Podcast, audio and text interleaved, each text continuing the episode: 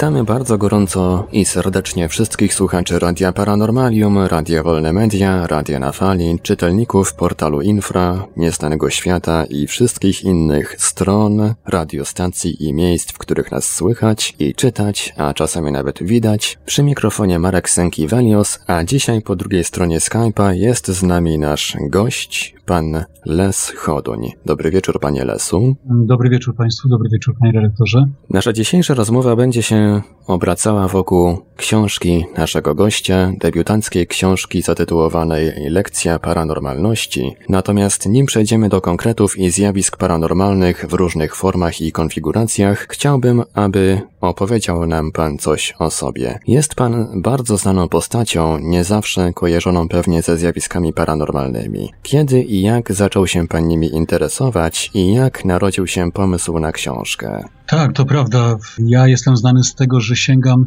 do bardzo różnych aktywności. Kiedy mówię o sobie, to zaczynam od tego, że jestem wokalistą, e, multiinstrumentalistą, komponuję, piszę teksty, bo przeważnie rośnie we mnie muzyka, jeżeli mogę tego sformułowania użyć. Mm, e, mam też w pewnym sensie doświadczenie dziennikarskie. Pracowałem w radiu, tworzyłem własne audycje. Jestem grafikiem od wielu lat, e, również z wykształcenia i aktywnie pracuję jako grafik. Uczestniczyłem w wielu projektach muzycznych. Utwory moje z moim udziałem były i są nadal emitowane w wielu krajach na świecie. Złoty medal Międzynarodowych Targów Poznańskich mam również na swoim koncie za współudział w projekcie związanym z maszyną do ćwiczeń w podciśnieniu i tak tak. Mógłbym to mnożyć. Jeżeli chodzi natomiast o sprawy związane z, z tak zwanym nieznanym, to mogę powiedzieć o sobie tyle, że a miałem swoją własną aktywność, e, którą nazwałem ideą społeczną pod tytułem Ukryta Rzeczywistość. W ramach tego prowadziłem m.in. sympozja w Miejskim Ośrodku Kultury w Policach. Były to sympozja interdyscyplinarne, bo oprócz e, osób, które jak gdyby zajmują się z pasji e, poznawaniem nieznanego, to zapraszałem również ludzi nauki, którzy przyjmowali moje zaproszenie i chcieli uczestniczyć w potencjalnej rozmowie na temat dociekania, co tak naprawdę w tej naszej rzeczywistości się dzieje. Prowadziłem również e, cykl programów radiowych w Radiu Szczecin i tak dalej, i tak dalej. Więc było tego troszeczkę. Natomiast ja wydaje mi się, że od samego początku, jak e, o ile pamiętam, to sięgałem do tematów pod tytułem astronomia i tego typu ciekawe rzeczy. Gdy byłem mały, tworzyłem sobie zestawienia w specjalnych, grubych zeszytach takich brulionach akademickich, gdzie spisywałem wszystkie cechy charakterystyczne Układu Słonecznego, planet. Później zaczęło się to wszystko rozwijać i zacząłem sięgać e, właśnie po sprawy mniej wymierne, czyli związane z takimi rzeczami, których nauka nie rozumie, mogę chyba tak niestety powiedzieć, do których się za bardzo nie przyznaje. Natomiast jeżeli chodzi o temat książki, to mm, po jak gdyby wielu latach moich doświadczeń z tego typu sytuacjami, przeżyciami, rozmowami z ludźmi, przeczytanymi artykułami, obejrzanymi programami itd., tak przyszedł czas na stworzenie właśnie czegoś własnego, czyli daniem ludziom czegoś od siebie, więc stworzyłem ukrytą rzeczywistość i bodajże już po pierwszym sympozjum tak naprawdę wiedziałem, że chciałbym zawrzeć to wszystko, co wiem, bo skoro mam jakąś wiedzę, to warto tą wiedzą się podzielić mm, właśnie w postaci książki. I jak gdyby w naturalny sposób przyszedł do mnie tytuł Lekcja Paranormalności, a wydaje mi się, że jest dobrym wyznacznikiem tego, co z nami dzieje się tutaj. We wstępie do książki stwierdza pan, że to jest czwarte podejście do jej napisania. Skąd tyle prób? Co było powodem, dla którego odkładał pan, czy też porzucał na pewnych etapach e, pisanie? W zasadzie było to zatrzymywanie się podczas podejmowania prób rozpoczęcia książki. No cóż, ja jako żółtodziób, jeżeli chodzi o pisanie tego typu wydawnictw jak książka, mówię tego typu, dlatego że mam już na swoim koncie tomik autorski z poezją i fragmentami prozy. Natomiast tam to było troszeczkę inne doświadczenie. Książka jako coś bardzo dużego wymagała trochę innego podejścia i tutaj bardzo dużo nauczyłem się podczas samego pisania, jak później podczas kontaktów z osobami, które wspierały mnie w powstawaniu tej książki, jak Wojtek Chudziński, który czuwał nad tym wszystkim, jak Tadek Krajewski, który zajął się redakcją i włożył naprawdę dużo swojego potencjału w to, żeby ta książka wyglądała i chciało się ją czytać. Sam Tadek mówił o mnie, że ja jako stary radiowiec lubię opowiadać, natomiast książka rządzi się troszeczkę innymi prawami i warto pewne sprawy zmodyfikować, prawda? Warto pewne zdania poprzerabiać po to, żeby lepiej się je czytało. No i stwierdziłem, że jednak to prawda, tak? Tadeusz, który ma doświadczenie w redagowaniu książek, zdecydowanie to było dobre podejście, więc na pewno jeżeli podejmę się albo kontynuacji, nie wiem czy będzie kontynuacja lekcji, albo e, kolejnej publikacji, które już czekają do napisania, to na pewno będę bardziej przygotowany do tego, będę bardziej wiedział i myślę, że te początki już nie zamkną się w, liczbie 4, 7 czy 15, tylko będzie to zasadniczo hmm, chyba już jeden początek. A czemu 4? Bo trudno było mi ogarnąć samą gonitwę myśli i pomysłów na, na to, w jaki sposób chciałbym tę książkę rozpocząć. Po jakimś czasie pomyślałem sobie, że mm, spróbuję to zrobić w sposób niepokorny, czyli taki, jaki jestem.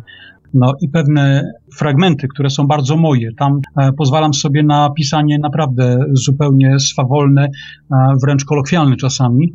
Tadeusz po kilku stronach, które poprawiał, stwierdził, że to jestem właśnie ja i pozostawiał te specyficzne sformułowania, które gdzieś tam próbowałem przemycić. Także książka jest bardzo bogata w tego typu e, słownictwo i wyrażenia. Na pierwszych stronach pana książki można znaleźć takie oto sformułowanie niestosowne aktywności medialne. I w związku z tym nasunęło mi się pytanie, jaki jest Pana stosunek do obecnych w mediach programów poruszających tematykę paranormalną? Mówię tu głównie o telewizji, ale nie tylko, między innymi również o audycjach radiowych, o serwisach internetowych itd., tak itd. Z tymi medialnymi przekazami właśnie bywa tak, że generalnie mm, to, co dociera do nas e, w postaci informacji, zasadniczo jest przekazywane w taki sposób, aby światopogląd kreowany przez naukę akademicką, która no, jest uznawana i w zasadzie jest, a nawet kreuje siebie a, jako nośnik mający dać nam pojęcie o tym, że świat taki, jaki kreuje nauka akademicka, takim dokładnie jest. A świat nie jest tylko taki, jaki podaje nauka akademicka, i tutaj akurat mówię o tym wyraźnie w mojej książce i mówię o tym wyraźnie podczas rozmów, czy to prywatnych, czy z osobami, które są w jakiś sposób z nauką związane. Media akurat jak gdyby lubują się w podawaniu tego typu informacji bardzo zasadniczo, żeby kogoś nie urazić, żeby nie ukierunkować na jakąś informację, na jakieś myślenie. I tam podaję przykład pewnego programu, który żongluje. Jest to sformatowane w taki sposób, jakbyśmy oglądali sitcom. Czyli mamy przez kilkanaście sekund ujęcie z jednej rodziny, później ujęcie z drugiej rodziny, później jedna postać, druga postać, jedna sytuacja, druga sytuacja. I tak się właśnie operator miota między tymi sytuacjami. Więc tutaj dostajemy taką oto konstrukcję w postaci. To jest, wypowiada się ten, później tamten, ten, tamten i na końcu czy tak, czy nie. E, wyraźcie opinię sami. Albo, albo prawdy dowiemy się po przerwie, po czym po przerwie okazuje się, że, że prawda no, jest dosyć prozaiczna. Tak bywa, dokładnie tak bywa i powiem szczerze, że to według mojej opinii stanowi taką po prostu papkę medialną na zasadzie przekazania informacji, które gdzieś możemy przeczytać, pozyskać. Ja uważam, że jako nośnik pewnej wiedzy jesteśmy jak gdyby zobligowani do tego, czy ja jako osoba, która napisała książkę, która z ludźmi rozmawia, a która posiada jakąś wiedzę i chce coś sobą przekazać, no to nie przekazuję czegoś bla, bla, bla, tylko po prostu staram się to zrobić w taki sposób, że być może komuś podsunąć jakąś informację, jakąś sugestię, z której być może ten ktoś skorzysta. Nie musi, ale może. Tak samo i tutaj uważam, że powinno się iść troszeczkę dalej, bo są tak samo programy, które w naprawdę przyjemny sposób e, prezentują tematy, nawet bardzo czasem dziwne, ale są też takie, które po prostu wyśmiewają. I powiem szczerze, że już czasami po kilku, kilkunastu sekundach tego rodzaju będzie to program. Tak jak chociażby ten, o którym wspomniałem w książce dotyczący Ericha von Denikena, jak w trakcie programu osoba prowadząca e, mówi, że no Deniken e, wygląda na oszołoma, którym w istocie jest. Według mnie jest to po prostu obrażanie drugiej osoby i to się kwalifikuje do sądu. I, tego typu programy są po prostu puszczane dla ludzi, więc uważam, że coś jest jednak nie halo w przekazywaniu wiedzy.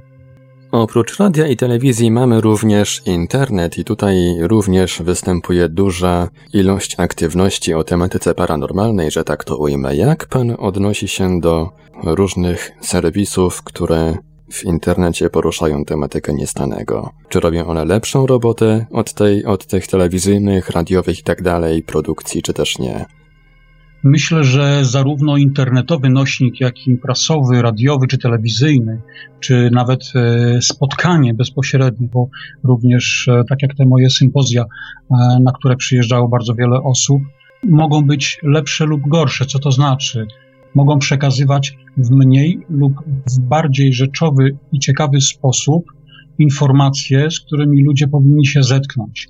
Natomiast jest rzeczą dodatkową jak gdyby sam charakter przekazywania tej informacji. Ja na przykład jestem zdania tego typu, że nie wystarczy przekazywać informacji tylko i wyłącznie w sposób informacyjny, czysto podawczy. Ja, jako osoba, która taką informację podaje, chciałbym w nią wpleść również moje przemyślenia po to, żeby uruchomić, jak gdyby u odbiorcy, te czynniki, które sprawiają, że on nagle zaczyna zaczyna budować swój światopogląd, bo być może okaże się, że ja lub ktoś, kto prowadzi program telewizyjny, lub ktoś, kto jest w audycji radiowej, powie jedno słowo wręcz lub dwa słowa, które na kimś zrobią wrażenie i komuś w głowie zostaną. I być może te słowa, czasami zdarza się, że one są wypowiedziane przypadkiem, czasami są zupełnie świadomie powiedziane, i te słowa mogą komuś po prostu pomóc w podążaniu w dobrą stronę, bo przecież o to chodzi. Człowiek stara się robić coś lepiej, ciekawiej, piękniej, bardziej spektakularnie i tak dalej, i tak dalej, bo zrobimy jedno, chcemy zrobić coś większego, ciekawszego, fajniejszego i jeszcze dalej podążamy przed siebie. Na tym polega życie człowieka, więc czy są gorsze, czy lepsze, to zależy tylko i wyłącznie od intencji osoby, która akurat tym nośnikiem zawiaduje. Tak jak kiedyś pamiętam jedną z audycji bardzo popularną w naszym kraju Nautilus Radia Z. Jeden z e, szefów Radia RMF mówił, że zawsze jak pojawiała się ta audycja, on jak był w trasie, zatrzymywał się, stał godzinę, bo był bardzo zafascynowany tą audycją. I wiele ludzi, których spotykam, jest potencjalnie zainteresowanych tego typu informacjami. Tylko oczywiście warto do tych informacji podchodzić rzeczowo i z tak zwanym zdrowym rozsądkiem, bo również można. Tak mi teraz przyszło na myśl, że teraz taką sytuację mamy często z debatami ufologicznymi, bo wielu słuchaczy donosi nam, że bardzo, bardzo lubią nas słuchać w trasie albo w pracy. Ale przejdźmy teraz do książki Lekcja Paranormalności. Czy lekcja paranormalności wyrosła na podstawie osobistych doświadczeń, argumentów naukowych, czy też może odczuwanej przez Pana konieczności zmiany paradygmatu? Czy zgodzi się Pan ze stwierdzeniem, że media, szkoła, ogólnie wszystkie ośrodki socjalizacji prezentują nam nieco wykrzywiony i uproszczony obraz świata i działających w nim sił? Myślę, że tak. Myślę, że mogę tak powiedzieć. Natomiast tak samo jak panuje przekonanie, że nie ma dobra ani zła, tak samo i tutaj wydaje mi się, że to wszystko jest związane z tym, kto i co zamierza osiągnąć pewnymi działaniami. Wydaje mi się, że sprawy związane z edukacją szkolną, z tego typu aktywnościami ludzkimi, w których uczestniczy wiele osób, to jest tak naprawdę systematyzowanie pewnych zachowań, względem których ludzie mm, mają poruszać się jak masa. Tak? Ja tutaj być może klepię tak zwane banały, o których ludzie wiedzą, ale tak po prostu jest. Jest wiele zachowań, które po prostu mają nas względem pewnych zasad, względem pewnych norm ujednolicić, po to, aby zachowania ludzkie po prostu nie odbiegały i żeby się nie wyłamywać gdzieś. Na szczęście zauważam, że coraz więcej jest tak zwanej aktywności, która chłonie, tak? Ludzie chłoną i, i chcą słuchać coraz, coraz większą ilością osób rozmawiam i oni bardzo chętnie rozmawiają na takie tematy, chociaż nie zupełnie wyznają taki światopogląd, że coś jest zdecydowanie niewyjaśnionego, coś jest zdecydowanie powiedzmy paranormalnego i tak dalej, tak, dlatego że oni wyrośli na takim poletku bardzo pragmatycznym. Natomiast tutaj akurat pojawiam się ja i zaczynam mówić w bardzo spokojny i bardzo stonowany sposób, prowadząc e, kulturalną rozmowę z osobą, która wyznaje inny światopogląd. Nagle jest to zainteresowanie, czyli, czyli wydaje mi się, że no ten, ten, ten paradygmat, no to nie jest taka konieczność e, zmiany tego paradygmatu. Raczej cieszyłbym się, gdybym e, jako jeden z tych twórców, którzy przekazują w jakikolwiek sposób wiedzę, jaką posiadają, mógł stanowić takie źródło inspiracji dla innych ludzi. Przyznam, że nierzadko spotykam się z reakcjami, że to czy tamto komuś zostało w głowie, że to czy tamto komuś pomogło, że ktoś jest czymś zachwycony albo coś się komuś bardzo podoba. Super, że ludzie chcą podejmować takie wyzwanie pod tytułem Chcę wiedzieć więcej, ale chcę wiedzieć dobrą wiedzę. Czyli tak zwaną dobrą wiedzę, nie taką, którą będę się zachłystywać i mówić: O Jezu, jakie to jest wspaniałe, bo to jest paranormalne. Nie. Ja powiem panu, że i to ostatnimi czasy skonstatowałem, jak to wygląda. Zwróciłem uwagę na to, że oglądając programy naukowe, właśnie tam mam okazję widzieć reakcję, kiedy osoba prowadząca dany program, dajmy na to, skacze jak dziecko i mówi: Tak, tak, tak, to jest właśnie to kiedy ktoś wykonuje doświadczenie jakiegoś rodzaju. No nie wiem, być może czepiam się szczegółów, ale uważam, że taka infantylność w wyrażaniu emocji jest oczywiście zdrowa, tak, bo przecież w każdym z nas jest dziecko. Natomiast mówię tutaj o tym, że akademickie tematy i akademicki sposób prezentacji świata no raczej powinien odbywać się w Okej, okay, niech odbywa się w sposób żartobliwy, ale niech to będzie fajne, przyjemne, ale niech to nie będzie dziecinne, bo bo po prostu no, jak cię widzą, tak cię piszą, tak? Więc dobrze jest być w porządku względem siebie, ale też względem widza czy słuchacza. I właśnie jak pan tak mówił o tym infantylizmie, o tych dziecinnych dosyć reakcjach niektórych ludzi na, na coś, czego nie rozumieją, coś, co wygląda na zjawisko paranormalne, Nasunęło mi się teraz takie pytanie, skąd się właśnie bierze ta infantylność, ta ślepa jakby dążność do uznawania za paranormalne czegoś, co tak naprawdę może być całkiem prozaiczne? Sięgam w, pewne, w pewnym sensie do tego tematu pierwszej części książki, która jest poświęcona e, właśnie relacjom z, ze światem nauki. To nie jest zdanie wyroczni, to jest moje osobiste spostrzeżenie, które może być, ale wcale nie musi być miarodajne. Natomiast nasuwa mi się tutaj taka charakterystyka osób, które jak gdyby nie potrafią wyrosnąć ze swojego dzieciństwa. Zaunerwowość i taką po prostu dziecinną bezradność w trakcie pewnych reakcji.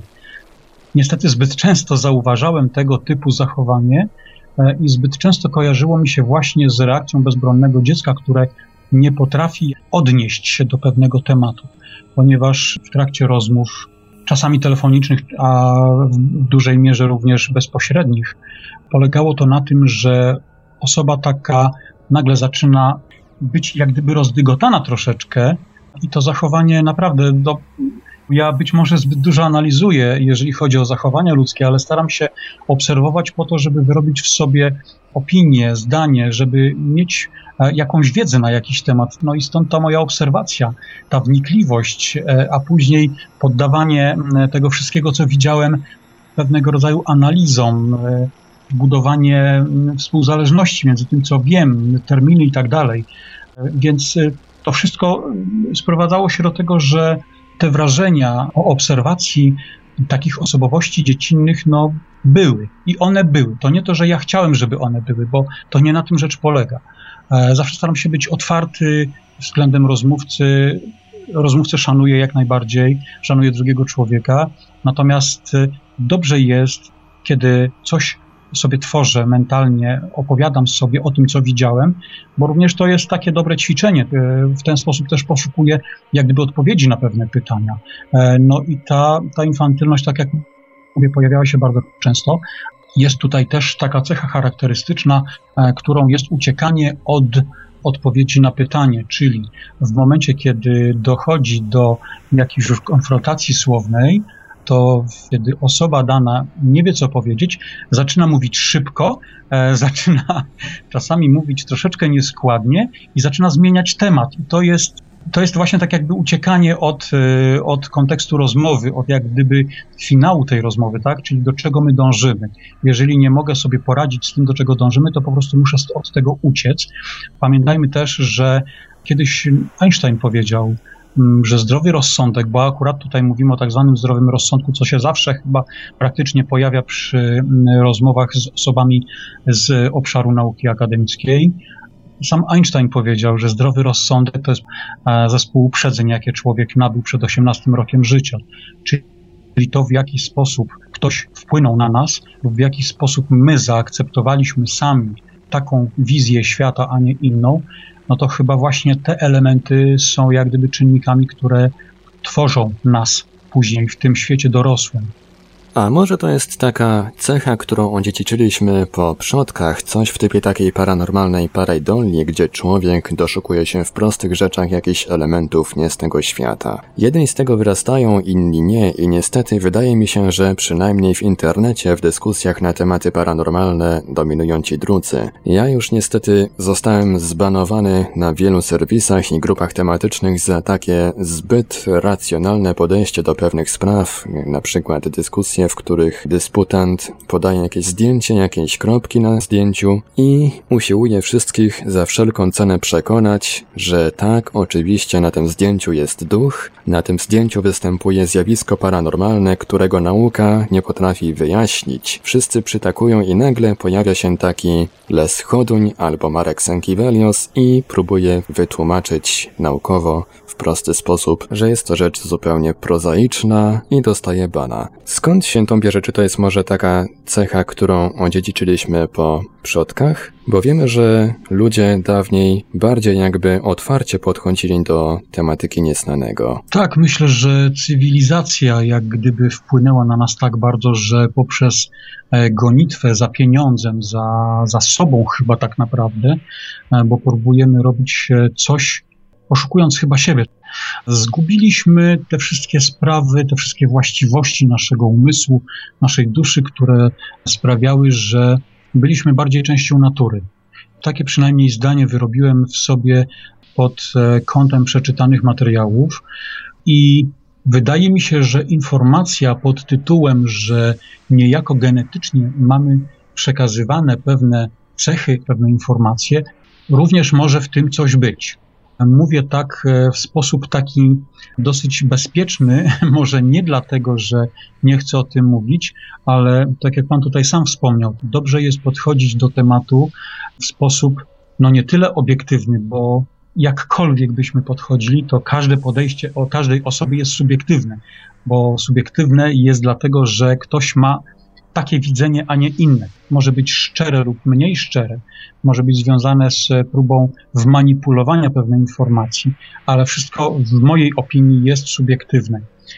Więc jakkolwiek będziemy podawać informacje i z czegokolwiek czerpać, to to, że zostaje nam przekazywane w genach coś, co później w jakiś sposób nas charakteryzuje, może być prawdą. Kto wie, ja sam nie jestem aż tak bardzo do tego przekonany, aczkolwiek czytałem wiele, wiele artykułów, wiele wywiadów, które e, w naprawdę ciekawy i rzeczowy sposób o tym opowiadały.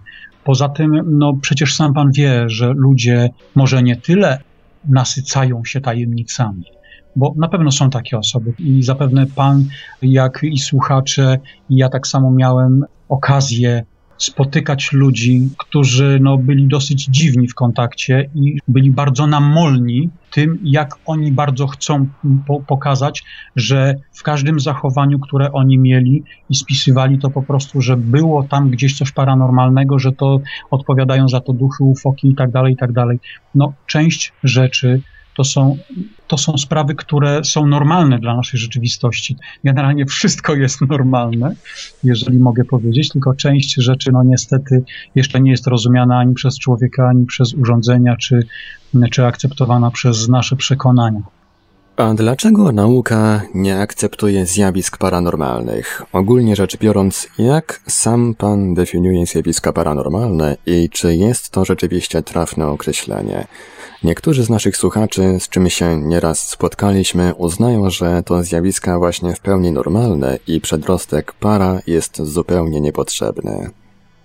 Dokładnie tak. Ja też e, jestem tego zdania, że wszystko, czegokolwiek doświadczamy, wszystko, czegokolwiek używamy, co spotykamy, co nas spotyka, wszystko jest normalne, chociażby to było nie wiadomo jak dziwne, niewytłumaczalne, nieznane i coś, co może zupełnie połamać nam widzenie świata, jakie do tej pory mieliśmy. Tak jak osoby, które są policjantami, akademikami, tak, czyli wyznają naukę akademicką, którzy są politykami, którzy są matematykami i tak dalej, i tak dalej. Ja mówię o tych wszystkich informacjach, które zaczerpnąłem, a które związane są z tym, że jedna, druga czy trzecia osoba nagle doświadczyła pewnego stanu lub pewnej sytuacji, która dla ich pragmatycznego umysłu nijak się miała do tego, co oni wyznają. Natomiast było to tak wyraźne, że ufając swoim zmysłom, wierząc swoje postrzeganie świata, wiedzieli, że to wydarzyło się, choć było bardzo dziwne. I później nagle takie osoby mogą, aczkolwiek również nie muszą, stawać się, że użyję takiego słowa orędownikami e, nieznanego, czyli oni będą informować o tym, że naprawdę coś w tym jest.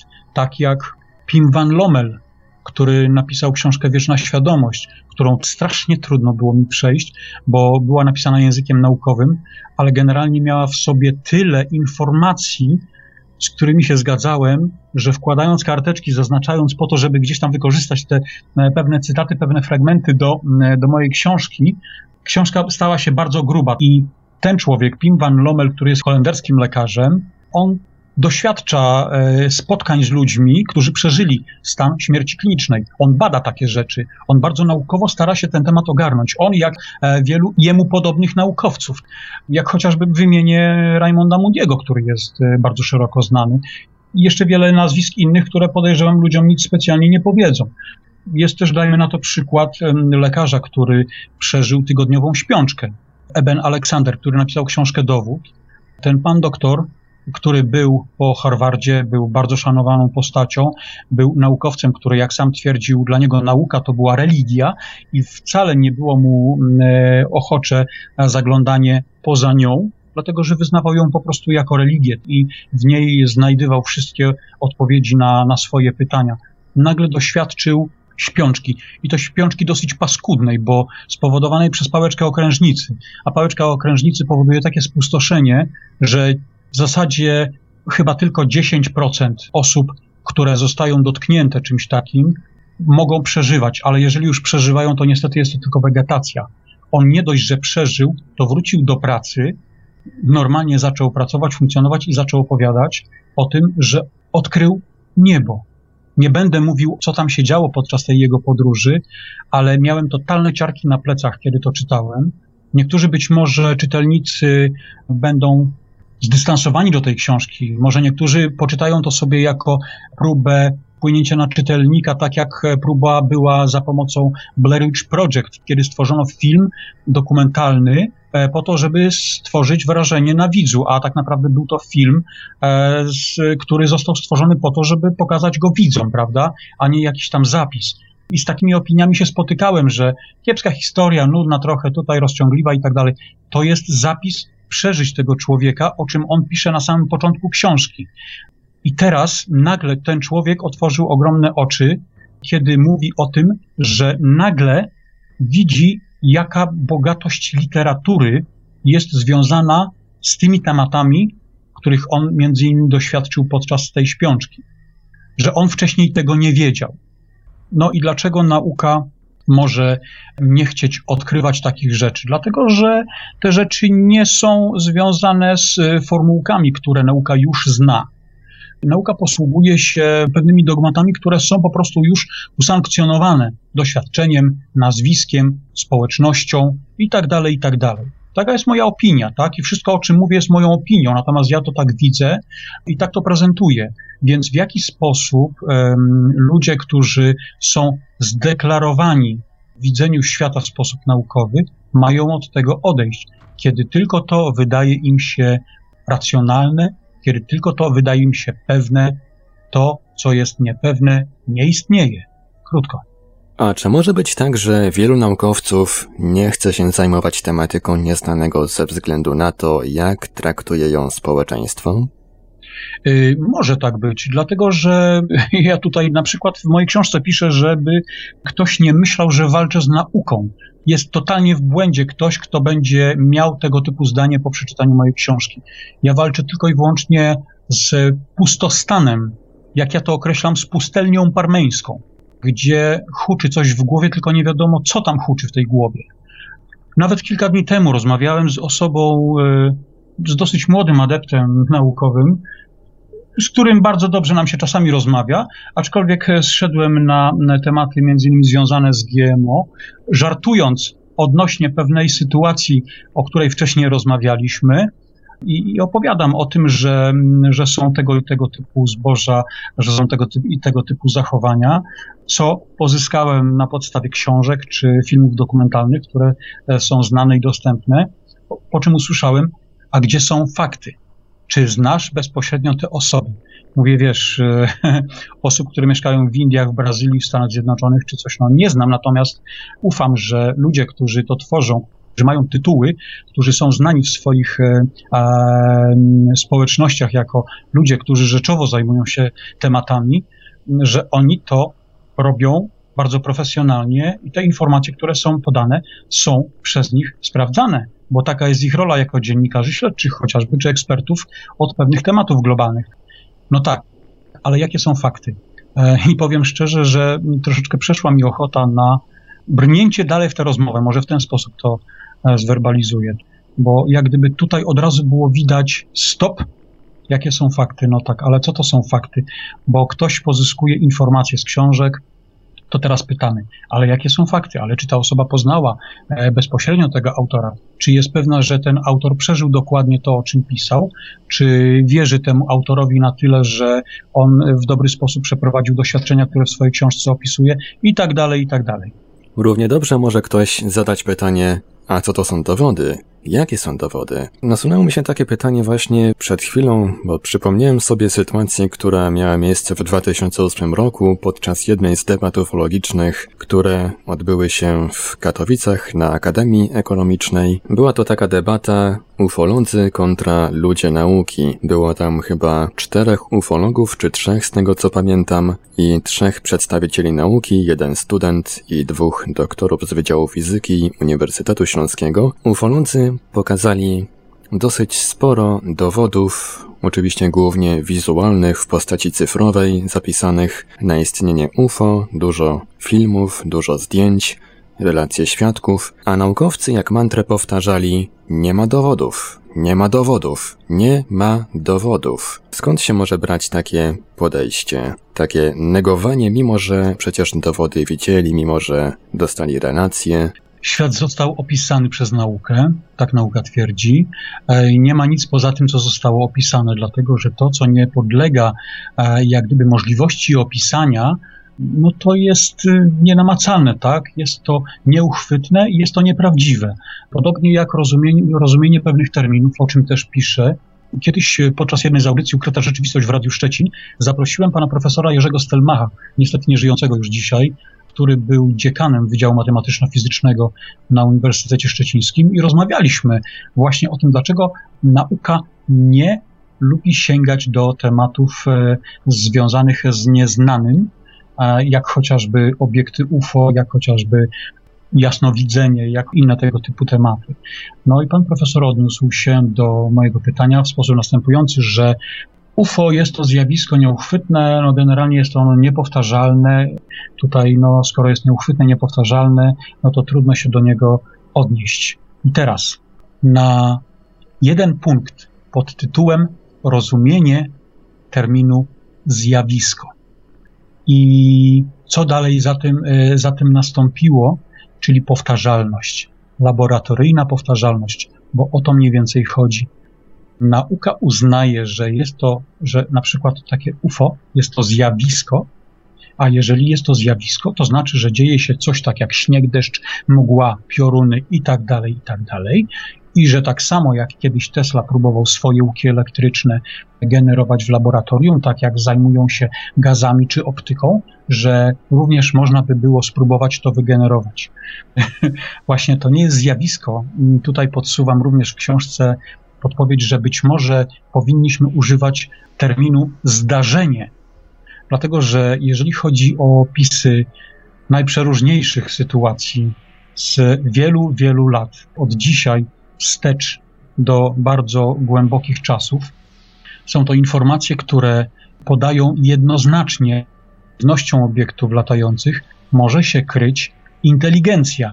I nierzadko jest tak przecież, że się czyta, słyszy lub ogląda kogoś, kto informuje o tym, że doświadczył spotkania bezpośredniego z przedstawicielami, z załogantami, jakkolwiek by to zwać. Więc tego typu rzeczy po prostu nie występują, ponieważ są pozanaukowe, ponieważ nie sposób na nie trafić, nie sposób je zmierzyć, więc skoro nie sposób je zmierzyć, trudno na nie trafić, to znaczy, że ktoś, kto je opowiada, jest niespełna rozumu, bo gdyby był z pełna rozumu, to coś, co ten ktoś opisuje, można by było zobaczyć. O, 16.15, dzisiaj przylatuje UFO, pyk, pyk, zrzucili bombkę, bach, przyleciał zielony, wysiadł, zabrał bombkę, przepraszam, to nie tutaj mieliśmy zrzucić i tak dalej, i tak dalej. W ten sposób żartując można powiedzieć, no o co chodzi? Przecież jest na przykład piorun kulisty, którym nauka w pewnym sensie się zajmuje, bo, bo interesują się nim, który jest bardzo trudno uchwytny, bo nie występuje wszędzie, w bardzo specyficznych okolicznościach. Też nie wiadomo do końca w jakich okolicznościach. Jak na przykład tematy związane z wyładowaniami atmosferycznymi, które w porównaniu z widzianymi przez nas błyskawicami, to są kolosalnie większe i które wędrują od chmur do góry a naukowcy wcześniej o tym nie wiedzieli. Ja również bym o tym nie wiedział, gdybym nie obejrzał programu dokumentalnego na ten temat. I były przecudne rejestracje wideo prezentowane przez naukowców, którzy po prostu to zarejestrowali i to badają. Są to bardzo duże wyładowania, które lecą w przestrzeń kosmiczną, ale są też krótkie, tak zwane sprajty. Ja nie pamiętam, jak się nazywają te dłuższe, ale te krótkie to są właśnie sprajty i one tak takimi strzałami właśnie wyskakują z chmur ku górze. No, no niesamowite, czyli niedawno można było poznać coś, czego człowiek się nie spodziewał tak naprawdę. A jednak. Będziemy szli w dzisiejszej rozmowie po różnych szczeblach tajemnic. Zacznijmy od pierwszego, podstawowego. Co sądzi Pan o naturze naszej rzeczywistości? Czy jest iluzoryczna? Czy mózg i zmysły zamykają tak naprawdę człowieka w klatce percepcji? Jak Pana zdaniem wygląda prawdziwa, pozazmysłowa rzeczywistość? prawdziwa, pozazmysłowa rzeczywistość. Trudno jest się odnieść do, e, do tego pytania, aby sprostać swoją odpowiedzią e, temu pytaniu, dlatego że e, również w książce odnoszę się do pewnego cytatu marszałka Piłsudskiego, który miał kiedyś powiedzieć: Sprawdą jest jak z dupą, każdy ma własną. Czyli dla jednej osoby prawda może być taka, dla drugiej może być inna, bo jest związana z jego doświadczeniem życiowym, e, z tym, co wyznaje, jakich ludzi spotykał na swojej drodze, co lubi i tak dalej, i tak dalej. Więc prawdziwa pozazmysłowa rzeczywistość jak czytuję opowieści o tym, jak ludzie opuszczają na przykład swoje ciało, e, którzy, jak na przykład Darek Sugier, którego miałem przyjemność poznać osobiście i który wystąpił również na moim sympozjum, to opowiada, że tak naprawdę to chyba jest rzeczywistość, którą my sami możemy kreować. Natomiast czy jesteśmy w stanie wyjść ze swojego ciała i zobaczyć naszą fizyczną rzeczywistość? Wydaje mi się, że również, bo jak e, można się dowiedzieć z pewnych filmów, jak choćby Życie po życiu Raymonda Moody'ego. Powstał kiedyś taki film, który w bardzo e, przyjemny wizualnie sposób opowiadał historię kilku osób wybranych z książki, które to opowiadały o tym, że będąc w stanie śmierci klinicznej, nagle błyskawicznie przenosiły się o tysiące kilometrów dalej, jak, jak pani, która odwiedziła swoją siostrę i dokładnie była w jej domu, bo nagle to połączenie mentalne okazało się tak właśnie bardzo mocne, i, i ta pani już tam się znalazła, opisała całą sytuację, jaką zauważyła, czyli co w domu, jak się znajdowała i tak dalej, że to była mniej więcej ta pora, że tam nikogo nie było i tak dalej, i tak dalej. Nie miała prawa wiedzieć, co gdzie było, jak, jak co, co wyglądało, a jednak informowała o tym. Czyli w pewnym sensie opuszczając nasze ciało, możemy widzieć naszą tak zwaną tutaj fizyczną rzeczywistość, e, natomiast czasami, tak jak e, doznając głębszych chyba stanów śmierci klinicznej, no przenosimy się gdzieś do świata, który jest no, dosyć nietypową rzeczywistością, tak, bo również osoby o różnych wykształceniach, o różnie wyznawanych poglądach duchowych czy religijnych informują, że to była taka postać, że widziały takie sytuacje i tak dalej, i tak dalej, więc podejrzewam, że to też jest zależne od danej osoby, która akurat o tym opowiada. Natomiast czy nasza rzeczywistość jest iluzoryczna, bo od tego Pan zaczął.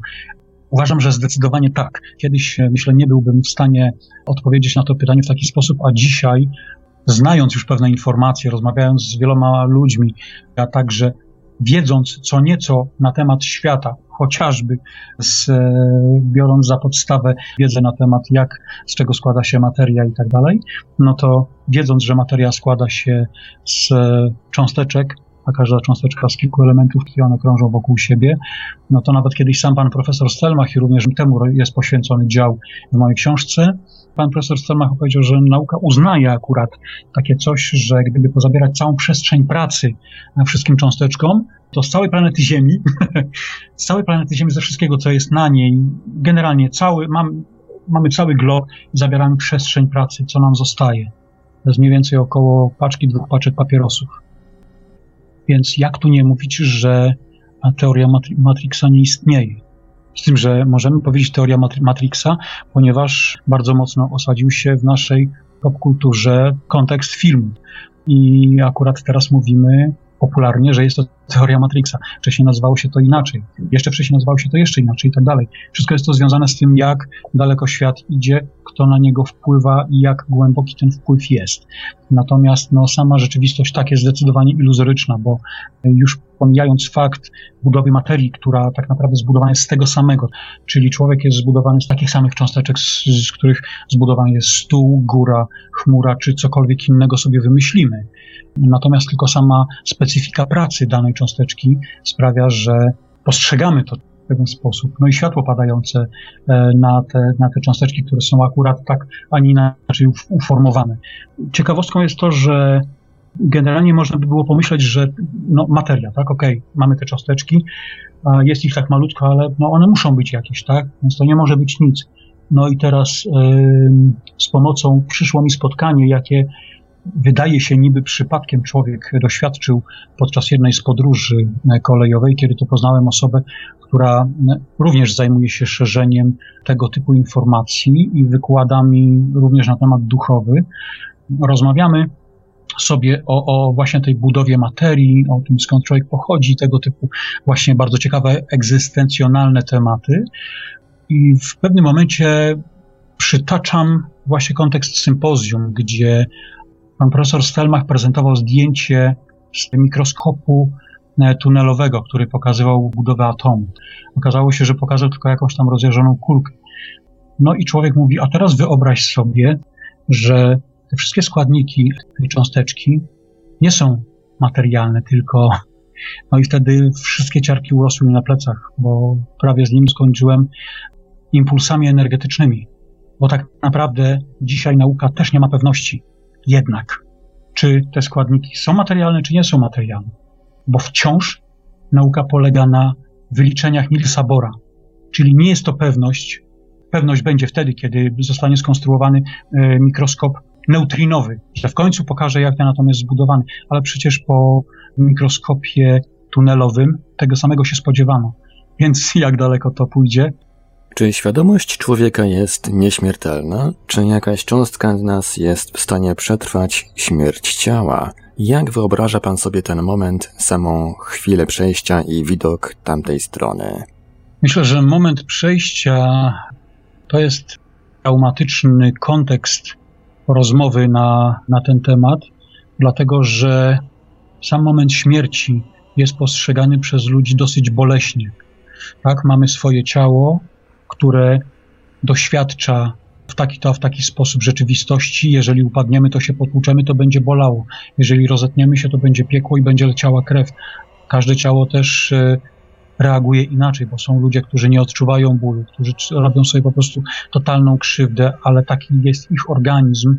Więc ten moment przejścia do tak zwanej innej rzeczywistości, do śmierci klinicznej czy do życia po życiu, jest chyba najbardziej takim nieciekawym momentem. I gdyby nie to, podejrzewam, że ludzie być może bardziej ufnie spoglądali w stronę śmierci. Co ciekawe, te osoby, które wróciły stamtąd, opowiadają o tym, że były, że poznały wiedzę wszelką, tylko że ta wiedza wszelka po prostu zostaje po tamtej stronie, za tą granicą, i kiedy człowiek ma możliwość powrotu, to zmienia się i chce tam wrócić. Chce tam wrócić i czeka na ten moment. Czyli tak naprawdę widocznie ta nasza egzystencja materialna tutaj jest w jakimś sensie chyba mniej miarodajna. Nie wiem, czy jest to właściwe słowo, ale tak samo jak na, na, przykład Darek Sugiel informuje o tym, że podczas e, wyjścia poza ciało, podczas swoich podróży, on nie chce wracać stamtąd, on się bardzo dobrze tam czuje, czuje się zintegrowany. Podejrzewam, że dlatego, że w pewnym sensie nasze blokady, które mamy, chyba gdzieś w DNA, blokady mentalne również, e, nie pozwalają nam na to, żeby e, pewne rzeczy rozumieć tak, a nie inaczej. No, chyba ta egzystencja ludzka ma właśnie wyglądać w taki, a nie w inny sposób, po to, żeby pewnych mm, rzeczy doświadczyć, podszkolić się chyba w swojej egzystencji, pewnego etapu swojej egzystencji. Jeżeli przyjmiemy, że e, reinkarnacja jest faktem, a chyba wszystko na to wskazuje, więc e, skoro wszystko jest energią, jak mówi mądrość e, dalekowschodnia, to tak naprawdę my jesteśmy tutaj chyba tylko gośćmi w tych ciałach i ciała są nam użyczone po to, żebyśmy mogli doświadczyć pewnych tematów mentalnych. A czy istnieje coś takiego jak wspólna nić, jeden zmysł łączący wszystkie umysły?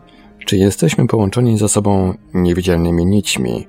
Zjawiska takie jak telepatia, prekognicja i intuicja wskazują na to, że tak. Ponadto były to jedne ze zjawisk, którymi zajęła się nauka. Jakie wnioski w tych sprawach osiągnięto? Wnioski są takie, jak są ludzie. Jeżeli metodologia nauki zakłada, że doświadczenie A lub B powinno zaowocować takim a takim wynikiem, no to trudno mi się spodziewać, aby była zbyt duża otwartość na to, co nauka bada i co ewentualnie może wziąć jako element, który pojawi się, a będzie nieoczekiwany. Więc to wszystko zależy od tego, jaki jest człowiek, w którą stronę podąża i o co mu chodzi. Metodologia jest bardzo ważnym narzędziem i ona bardzo pomaga, natomiast umysł naukowca prowadzi jego, prowadzi jego szczerość, prowadzi jego po, po, potrzeba wewnętrzna i tak dalej, i tak. Na pewno jest coś takiego jak wspólna nić. Wydaje mi się, że to jest tak zwany kolokwializm, żebyśmy mogli pewne wątki zrozumieć. Natomiast ja e, funkcjonowanie człowieka bardziej rozumiem jako chyba najbardziej prosto będzie sobie to wyobrazić, tak zobrazować, jako wodę. Mamy wodę i wyobraźmy sobie, że ta woda jest zamarznięta. I teraz popatrzmy na nią. Jest mnóstwo wzorów, a przecież to jest ta sama, jedna i ta sama woda. Dlaczego te wzory e, w tej wodzie są? Z jakiego powodu? Dlaczego w tym, a nie w innym miejscu? Dlaczego taki, a nie inny kształt? Dlaczego w tym miejscu woda jest bardziej przejrzysta, to znaczy ten lód, który, który jest zamarznięty, którą, który jest zamarzniętą wodą, dlaczego w tym miejscu jest bardziej przejrzysty, dlaczego w tamtym jest mniej i tak dalej, i tak dalej. Więc y, to wszystko, to wszystko, co jest związane z aktywnością człowieka, ja dokładnie tak widzę, czyli my jesteśmy częścią pewnego rodzaju przestrzeni mentalno-duchowej. Niektórzy nazywają to świadomość, niektórzy jaźń. Myślę, że niezależnie od tego, jak nazwiemy, to wszystko przenika nas.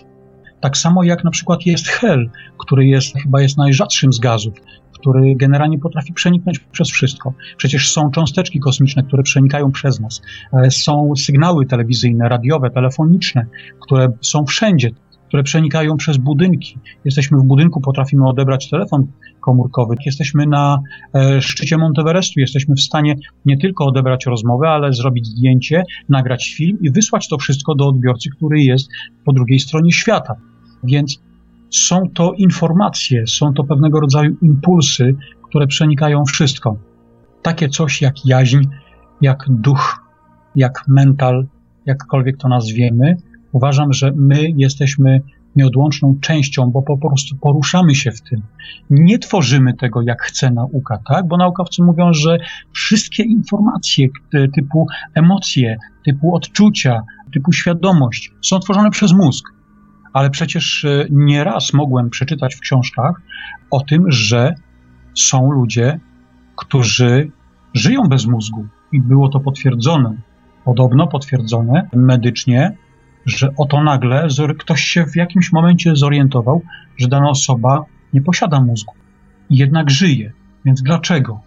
Ja tutaj jestem taką osobą, która uważa, że jeżeli są podawane jakieś informacje a, i te informacje są podawane w taki sposób, że ja decyduję się na ich przeczytanie, bo widzę, że sposób pisania danego autora jest rzeczowy, jest przyjazny, to ufam, że te podawane informacje są związane z rzeczywistością, bo, bo nie chce mi się sięgać do wiedzy, która coś tam wyraża, ale nie wiadomo, czy ona jest prawdziwa, czy nie, bo, bo to, to, to, to jest kulą w płot i to nie tędy droga zupełnie.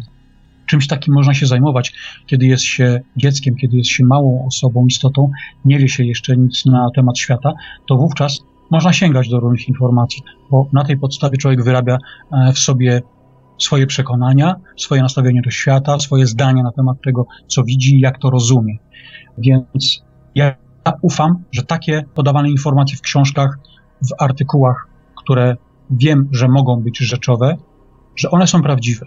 Na pewno wiele artykułów, które starałem się czytać, wiem, że są pisane w dziwny sposób, zauważam ich, że tak powiem, szybkość, natychmiastowość, nierzetelność. To się da wyczuć. Następna rzecz, którą można obejrzeć sobie chociażby na YouTube, która pokazuje mężczyznę czarnoskórego, który rysuje panoramę Nowego Jorku. Przez chwilę przeleciał się nad Nowym Jorkiem i ma pamięć fotograficzną. Czy jest to możliwe? Według naszego normalnego, standardowego pojęcia nie. A jednak ten człowiek taką umiejętność posiada. Dlaczego? Oto pytanie. A jak się pan odnosi do koncepcji wyższego ja? Wyższe ja jest to e, bardzo ciekawy temat, e, ponieważ sam czasami próbuję nawiązać e, aktywną rozmowę z moim wyższym ja. Cóż, jeżeli zdanie na temat wyższego ja, to nasze wyższe ja jest tak zwanym wyrazem obecności źródła, Boga, Jahwe, czy jakkolwiek nazwiemy tę najwyższą moc. Jest to rodzaj takiego tłumacza między źródłem, ja to nazywam źródłem, między źródłem a nami ludźmi, po to, żebyśmy pewne rzeczy mogli bardziej zrozumieć, żeby coś do nas dotarło. I można się z tym wyższym ja komunikować. I to wyższe ja może, może, mówię cały czas może, dlatego że jest taka możliwość, e, bo sam sprawdzałem i wiem, że taka możliwość istnieje. Może generować zachowania, może generować sytuację, może stworzyć nas jako kogoś, kim chcielibyśmy być.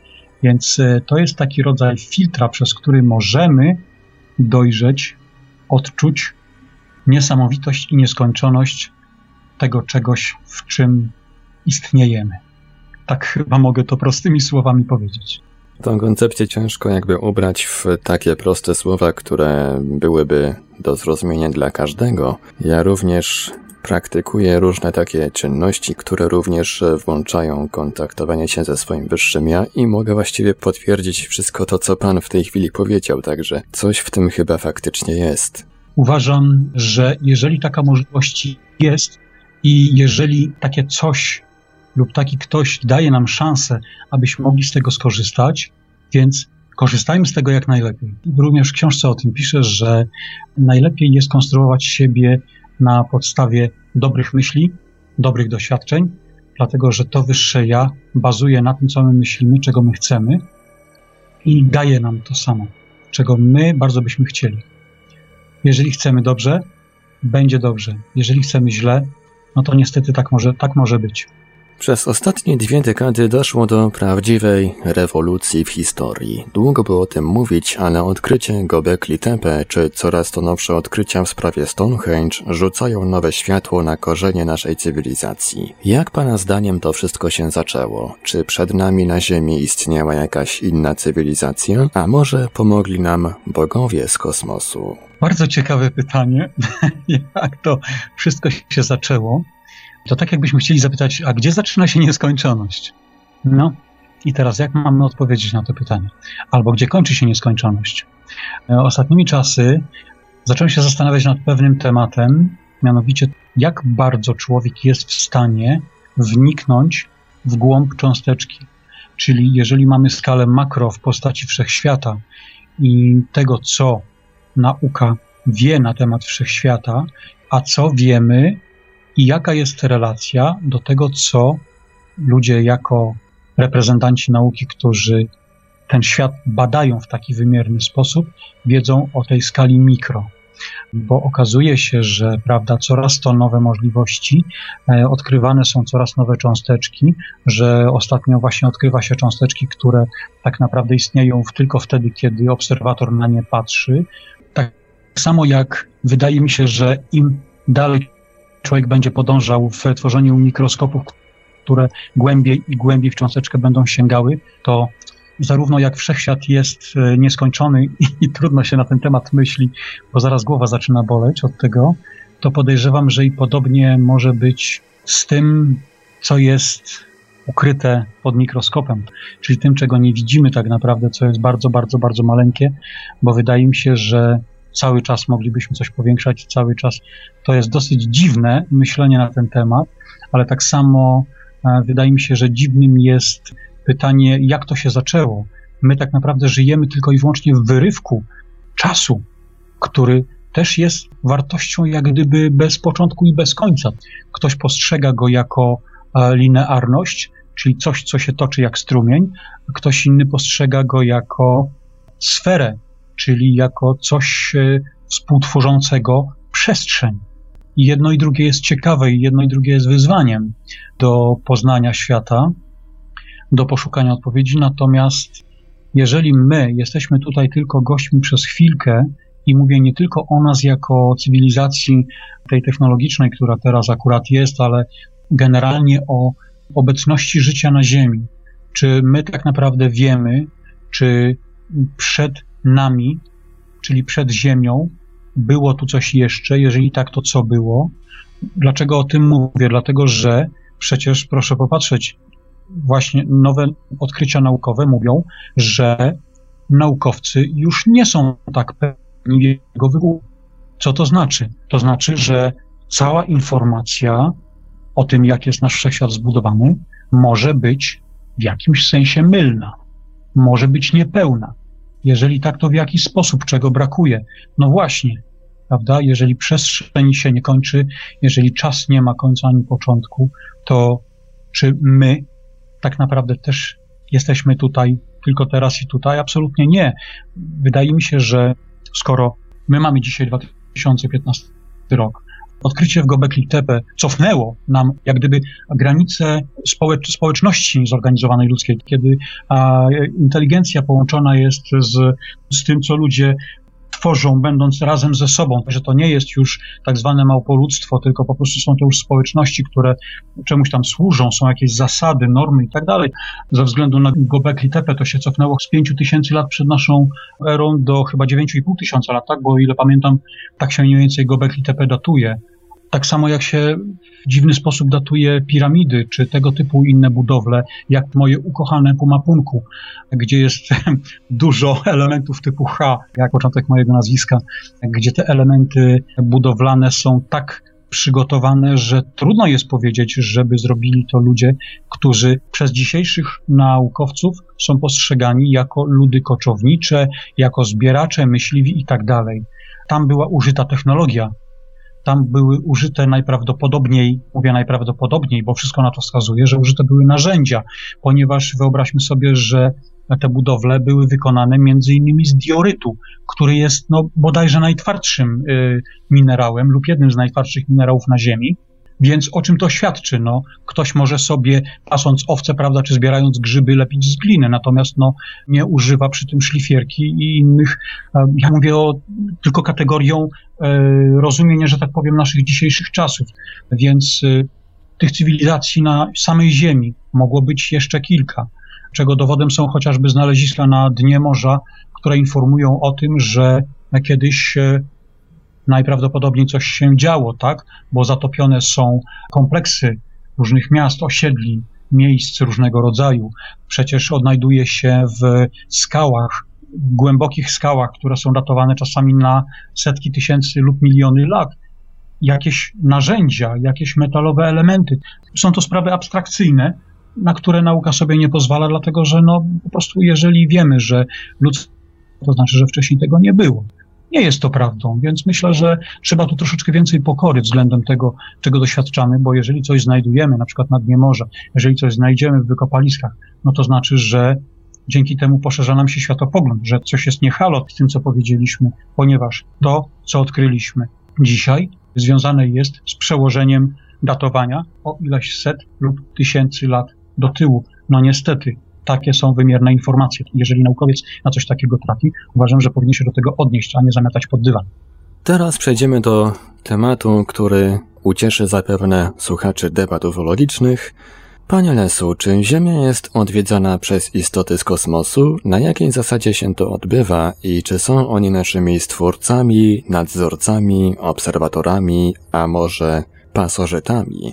Dlaczego w zjawisku UFO jest tyle dziwności, jak pan sądzi? To pasożytnictwo mnie tutaj troszeczkę przyciągnęło. Podejrzewam, że ze względu na to, iż gro informacji związanych z tego typu doświadczeniami związana jest albo z, z tak zwanymi szarakami, albo im podobnymi, lub z czarnookimi. Generalnie zachowanie tych, tych jednostek jest związane z czymś, co wykracza poza nasze postrzeganie jako człowieka. Mamy jakieś swoje normy. E, społeczeństwa zbudowały nam pewnego rodzaju postrzeganie świata, pewne zasady, e, względem których się poruszamy, które akceptujemy mniej lub bardziej, natomiast które pozwalają nam ogarnąć naszą rzeczywistość w jakikolwiek sposób, bo niezależnie od tego, co akceptujemy albo co nie akceptujemy, mamy jakąś bazę informacyjną w postaci właśnie takich norm i takich zasad.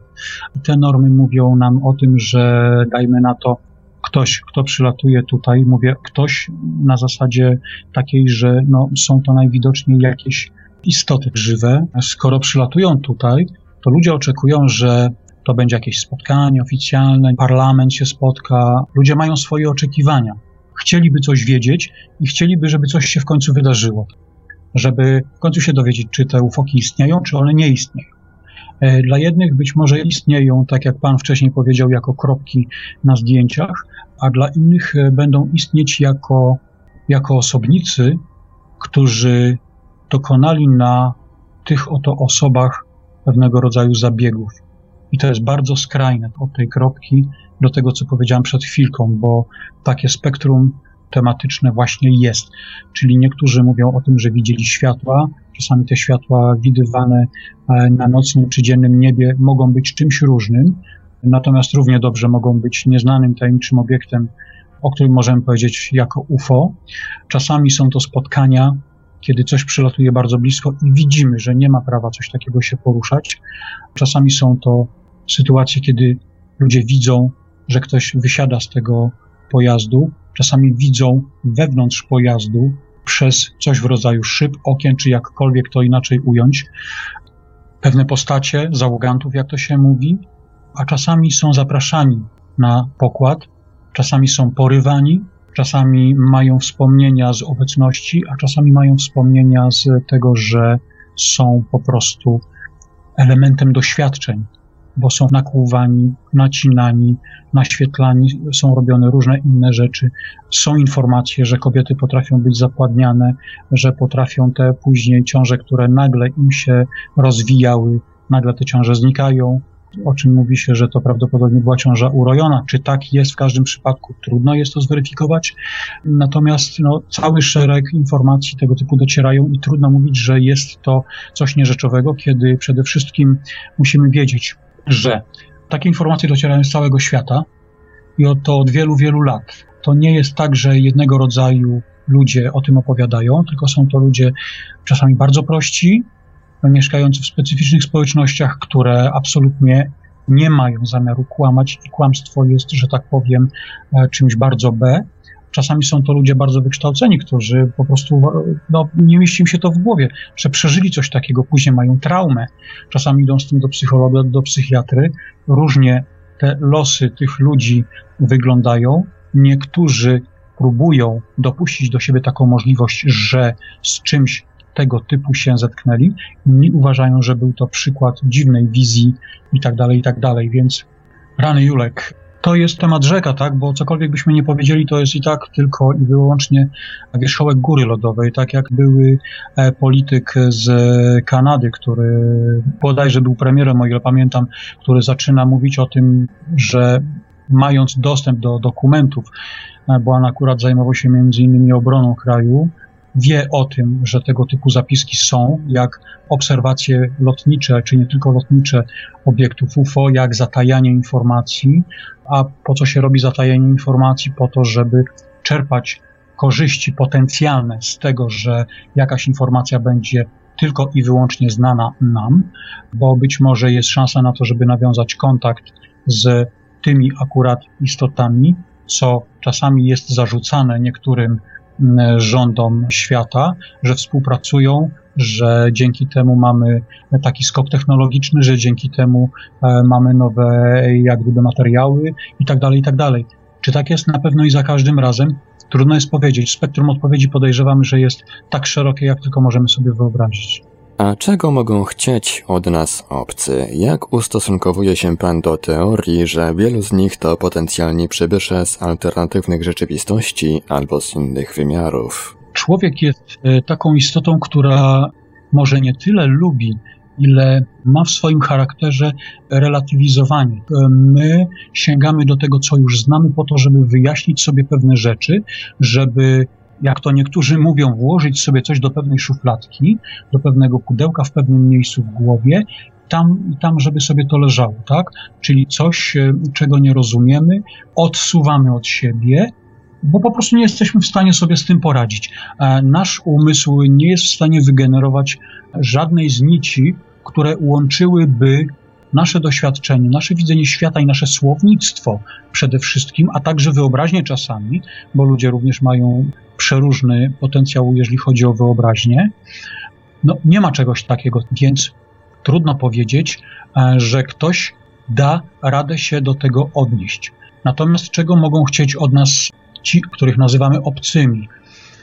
Eee, życzyłbym sobie, żeby to były kontakty, które mają na zasadzie polepszenie nam życia tutaj, przekazanie pewnych informacji, które mogą nam w czymś pomóc i podejrzewam, że pewnie znakomita część osób, które się interesują takimi tematami, tego by sobie życzyła.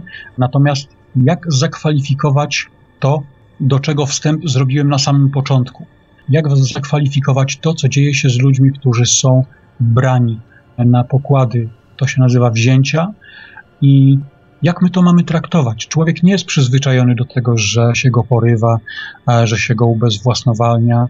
Często czyta się o tym, że ludzie, którzy doświadczyli tego typu sytuacji, jak gdyby nie mieli, nie mieli w pewnym sensie własnej woli, tak? tylko poddawali się temu, co się działo.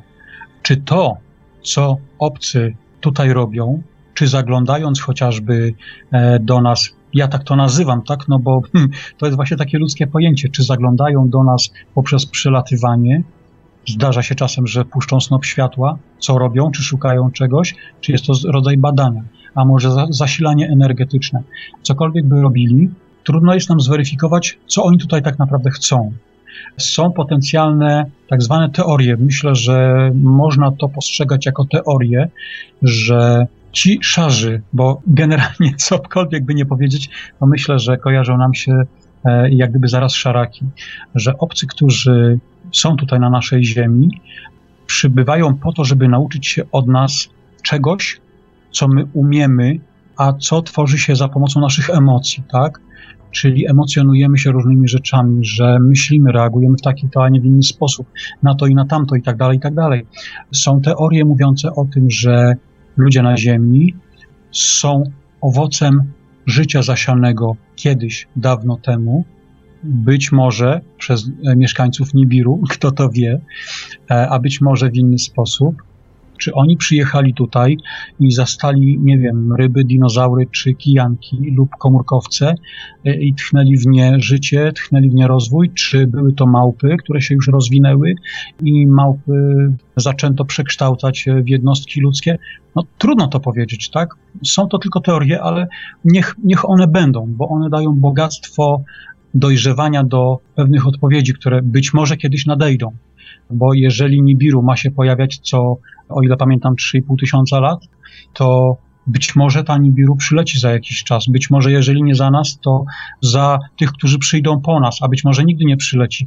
Tego nie możemy powiedzieć. Natomiast są pewne zapisy, które uzmysławiają nam, że to nie jest tak, że my sobie wymyśliliśmy UFO, tylko to jest po prostu część część jakiegoś planu, chyba tak to można powiedzieć. Czy oni przybywają z alternatywnej rzeczywistości albo z innych wymiarów? Wydaje mi się, że to badania mogą odpowiedzieć, tak? E, badania i współpraca. O, może tak to ujmę. Mogą odpowiedzieć na tego typu pytania, e, czyli jak gdyby pozyskiwanie informacji zarówno z tego, co robi nauka, jak i z tego, co w rzeczowy sposób i bardzo konkretny, namacalny robią ludzie niezwiązani z nauką akademicką, bo przecież są ludzie, którzy mm, są jasnowidzami, którzy mają wysoki procent odkrywalności pewnych rzeczy, tak jak pan Jackowski chociażby. E, są ludzie na świecie, którzy też szczycą się tym, że wiedzą, tak jak była kiedyś pani Wanga, o której ostatnio czytałem, niesamowita osoba, e, tak jak było wiele innych osób i na pewno one są, były i będą. I takie osoby powinny właśnie z ludźmi nauki współpracować, bo wtedy łącząc te dwa światy, uważam, że o wiele szybciej i o wiele pełniej moglibyśmy ten nasz świat zrozumieć, a przede wszystkim go ulepszyć. Więc czy, czy ci e, obcy przybywają z alternatywnych rzeczywistości poprzez e, kanały, poprzez wrota w rzeczywistości, czy oni się po prostu pojawiają na zasadzie przenikania się, czy wszechświat ma budowę e, strunową, czy jakąkolwiek inną, to wydaje mi się nie jest aż tak istotne, jak to, żeby w tym kierunku podążać. Ja sam przyznam, nie mam, nie jestem aż tak przekonany do żadnej z tych teorii, natomiast uważam, że w każdej z teorii, która w dobry sposób stara się mierzyć z tematem, jest iskra do tego, żeby z tej teorii wyciągnąć coś więcej. A przecież o to chodzi, o poszukiwanie. Panie Lesu, czy wierzy Pan w istnienie kroniki Akaszy, takiego hipotetycznego zbioru wiedzy kosmicznej? Czy człowiek może zyskać połączenie ze źródłem, kosmosem, czy z innym rodzajem jedni? Jak do tego dążyć? E, tak, jeżeli chodzi o tak zwaną wszechświadomość, o tak zwaną jaźń, świadomość, czy tak jak powiedziałem, jakkolwiek to nazwiemy, bo w różnych kulturach, społecznościach i przez różnych ludzi nazywane może być to po prostu w zupełnie inny sposób. Tak, wydaje mi się, że wiedza, którą możemy wykorzystać do tego, żeby być kimś lepszym albo tworzyć lepszy świat wokół nas, jest po prostu wokół nas, mówiąc bardzo kolokwialnie, czyli my jak gdyby poruszamy się w tej wiedzy. Wielokrotnie bywa tak, tak jak na przykład z intuicją, kiedy nagle nachodzi nas myśl o kimś, więc e, ta akasza, ona jest dostępna. Z akaszy czerpią właśnie jasnowidzę, z akaszy czerpią ludzie, którzy tworzą, tak jak ja, kiedy tworzę grafiki, kiedy tworzę muzykę, sztukę w różnej formie. Wszyscy z czegoś czerpią. Tak jak Mark Twain kiedyś powiedział, że to nie ja piszę swoje książki. Ja po prostu spisuję to, co mi mówią. Więc czerpiemy inspirację. Ja również miewam nieraz takie sytuacje, kiedy przytoczę na jednym z przypadków, e, o którym lubię opowiadać, e, moja rozmowa z jednym z klientów. Wie pan co, ma pan taką różnorodność, jeżeli chodzi o logosy. Mówi, bo zauważyłem na kalendarzu ma pan inaczej, tutaj na tym, na planerze, na biurku ma pan inaczej, na wizytówkach ma pan inne. Nie myślał pan o tym, żeby to ujednolicić? Czemu nie? No to proszę mi coś zaproponować. I to była cała rozmowa na temat logo. Zaznaczam, że jest to tylko jedna z wielu rozmów tego typu, które zostały przeze mnie z klientami przeprowadzone. Czerpanie intuicyjne. Przyznaję, że pracuję z intuicją, pracuję z podświadomością, z wyższym ja i, i coraz lepiej ta współpraca idzie, zarówno w kontekście muzycznym, jak i tworzenia grafik czy pisania. Jak się kończy ten wątek związany z tym logo? Siadłem do projektowania po jakimś tam czasie, po kilku dniach przychodzę do e, owego e, właściciela tej firmy i prezentuję mu wszystko. I klient mówi tak: O, bardzo fajne, i nawet moje ulubione kolory. Na temat kolorów nie było rozmowy.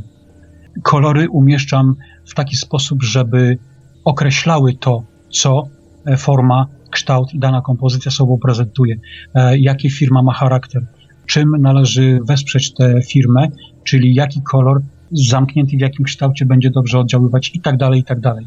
Więc to są tego typu rzeczy, które z tą tak zwaną jednią współpracują, czyli jeżeli jesteśmy otwarci na to, to będzie to do nas docierać. To jest tak samo jak z nauką. Jeżeli chodzimy do szkoły, to wiemy coraz więcej. Jeżeli uczymy się pisać, to piszemy coraz lepiej. Ja jako y, pianista czy tam multi, multiinstrumentalista mogę też powiedzieć, że no, no, poznawanie dźwięków to też jest jakiś tam proces, prawda? Y, wiem, że młodzi ludzie, którzy uczą się, bo też miałem styczność z takimi rzeczami, którzy uczą się grać na przykład na instrumencie, irytują się, że coś, że coś im nie wychodzi, bo chcieliby to robić doskonale okej, okay, ale trzeba wykształcić w sobie umiejętność, poznać dźwięk, wiedzieć na którym miejscu leży, mówię tutaj o pianinie na przykład. Jeżeli uderzymy go mocno, to zabrzmi tak, jeżeli uderzymy cichutko, to zabrzmi tak. I teraz, grając różne dźwięki, możemy czasem uderzać mocno, czasami cicho, w zależności od tego, co chcemy przekazać. I ucząc się tego coraz bardziej, wyrabiamy w sobie umiejętność nawet zapamiętywania, gdzie jaki dźwięk. Nie musimy patrzeć na klawiaturę a, a później, jeżeli umiemy już to robić, możemy sparafrazować dany utwór na swój sposób. Czyli ja bym to słyszał tak i tak, ale to już jest wyższa szkoła jazdy. I podobnie jest z odbieraniem akaszy, z odbieraniem wiedzy. Po prostu trzeba do tego dobre i pomocne. Przede wszystkim jest to dobre, w znaczeniu dobre. Jak do tego dążyć? Wydaje mi się, że jednym z elementów to jest otwieranie się i życzliwe myślenie o tym, że chcielibyśmy coś wiedzieć, coś jest nam potrzebne i, i, i otwieramy się na to. Ale narzędziem do tego dobrym może być medytacja e, jakakolwiek medytacja. Nie musi być to specjalistyczna medytacja. Na temat medytacji można znaleźć wiele szkół i poradników, nawet na YouTube, czy w postaci artykułów, czy książek, czy nagrań. Jest muzyka, którą możemy sobie podczas medytacji słuchać i tak dalej, i tak dalej nawet zwykła kilkuminutowa medytacja może nas wyciszyć, a wyciszenie z tego, co ja się dowiedziałem i czego się nauczyłem, prowadzi do uregulowania przesyłu informacji przez nas, mówiąc tak bardzo prosto. Więc jeżeli będziemy medytować i będziemy starali się to robić regularnie, to wówczas ta medytacja, nawet właśnie krótka, relaksacyjna, 5-10 minutowa, zaleca się 20-minutowe, bo e, z tych krótkich medytacji ponoć 20-minutowa jest taka najbardziej efektywna. Ciekawą rzecz odkryłem swego czasu właśnie na jednym e, z filmów na YouTube, gdzie osoba, która prowadziła osobę, w jaki sposób ma się e, odbywać medytacja, informuje o czymś takim. Jeżeli możesz przeznaczyć kilka chwil na medytację, to medytuj w każdej chwili, a jeżeli nie masz czasu, to medytuj godzinę. To ja chyba nie mam czasu, bo ja zawsze medytuję co najmniej godzinę. I teraz, teraz właśnie takie pytanie mi się nasunęło, jak pan się odnosi do nagrań medytacyjnych zawierających dudnienia różnicowe. Czy miał pan może jakieś doświadczenia z tymi nagraniami? Miał pan z nimi styczność? To oczywiście miałem styczność i mam wiele takich nagrań, które nabywam gdzieś na sklepach, które oferują właśnie takie nagrania. Trudno jest mi powiedzieć, jeżeli chodzi o efektywność, tak, bo akurat nie jestem osobą, która e, odsłuchuje i zapisuje sobie, że tak powiem, kiedy i jaką długość odsłuchałem i co to przyniosło i tak dalej, i tak dalej. Natomiast myślę, że jeżeli chodzi o kształtowanie takiej kreatywności, to może być jak najbardziej pomocne. Mówię może, dlatego że zasadniczo nie każda osoba chyba potrzebuje takiego stymulatora, którym jest muzyka. Może to być na przykład światło. Jeżeli zamkniemy oczy, e, zaświecimy sobie na przykład światło w kolorze, nie wiem, czerwonym, pomarańczowym, błękitnym, w zależności od tego, na jaki temat medytujemy, to być może światło wpłynie lepiej. Być może będzie to muzyka, być może to będzie, nie wiem, świeże powietrze, tak? Ktoś będzie chciał sobie otworzyć okno nawet zimą, może będzie to szum wiatru, który dociera do nas za okna, albo deszcz, który wielu ludzi uspokaja i tak dalej, i tak dalej, więc y, tutaj stymulatorów może być wiele, jak na przykład sam pan Jackowski mówi, że to, że on bierze sobie te wszystkie przedmioty, przykłada do czoła, to też jest tak naprawdę gadżet. Więc jest to jeden z elementów, który może nam pomóc, może nam uprzyjemnić, pod warunkiem, wydaje mi się, że nie będziemy się skupiać, tak? Bo jeżeli sobie włączamy muzykę, i na przykład ja jako osoba e, miałem z tym trudności na początku, no ja jako muzyk, który gra na instrumentach, więc te dźwięki umiem generować w różny sposób i z różnych przedmiotów, sięgałem nieraz, tak, że nagle znam utwór, tak, i nagle gdzieś wchodzę, wizualizuję sobie te dźwięki, nagle gdzieś tam, nie wiem, e, plumkanie jakiegoś, jakiejś wody, czy właśnie szum wiatru, tak, czy, czy specyficzne zagranie pewnego instrumentu, skojarzy mi się z czymś i widzę, już wizualizuję sobie to coś. Nie, wyciszam się na tyle, żeby nic nie widzieć, o niczym nie myśleć. Jeżeli przychodzi mi jakaś myśl po prostu swobodnie, sobie to odsuwam. Czasami próbuję medytować z muzyką, czasami medytuję bez muzyki. Jedno i drugie jest bardzo przyjemne. Uważam, że trudniejsze jest bez muzyki, e, bo wtedy naprawdę trzeba się wyciszyć i zaufać sobie. Ale polecam, bo jest to dobre, zresztą pan może potwierdzić. No właśnie, jak tak pan mówił o tym świetle, to przyszło mi na myśl, że niektórzy nie muszą go nawet włączać, bo pojawia się ono w trakcie medytacji czy słuchania nagrań Hemisync. Ja teraz dużo słucham takich właśnie nagrań na otwarcie trzeciego oka, między innymi i oprócz mrowienia na środkowej części czoła doznaję również różnych takich dziwnych innych rzeczy, jak na przykład rozbłyski światła, czy też światło, które nagle włącza mi się pod powiekami, mimo że fizycznie go nie włączam, to jednak widzę światło, widzę, że coś jasnego się pojawia. I takie pytanie mi przyszło teraz do głowy, czy pan również doświadcza takich różnych efektów fizycznych? Z czego one mogą wynikać? Ma pan na myśli e, kontekst e, światłości podczas medytacji w czerni, tak? Bardziej ogólnie różne odczucia fizyczne, nie wiem, typu mrowienie, otoczenie przez jakieś ciepło, przez światło i tak dalej. E, przede wszystkim zauważam absolutne uspokojenie, coraz e, większe. E, za każdym razem, jak medytuję, nawet w bardzo krótkich odstępach czasu, to, to jest to bardzo zbawienne, bo totalnie wycisza, totalnie pomaga. A dzięki temu, że zacząłem medytować to już wiele lat temu, nauczyłem się też czegoś takiego, że w momencie, kiedy następuje jakaś interakcja personalna, niezbyt sprzyjająca dla dwóch osób, mówiąc kolokwialnie, kłótnia, prawda, czy coś w tym stylu.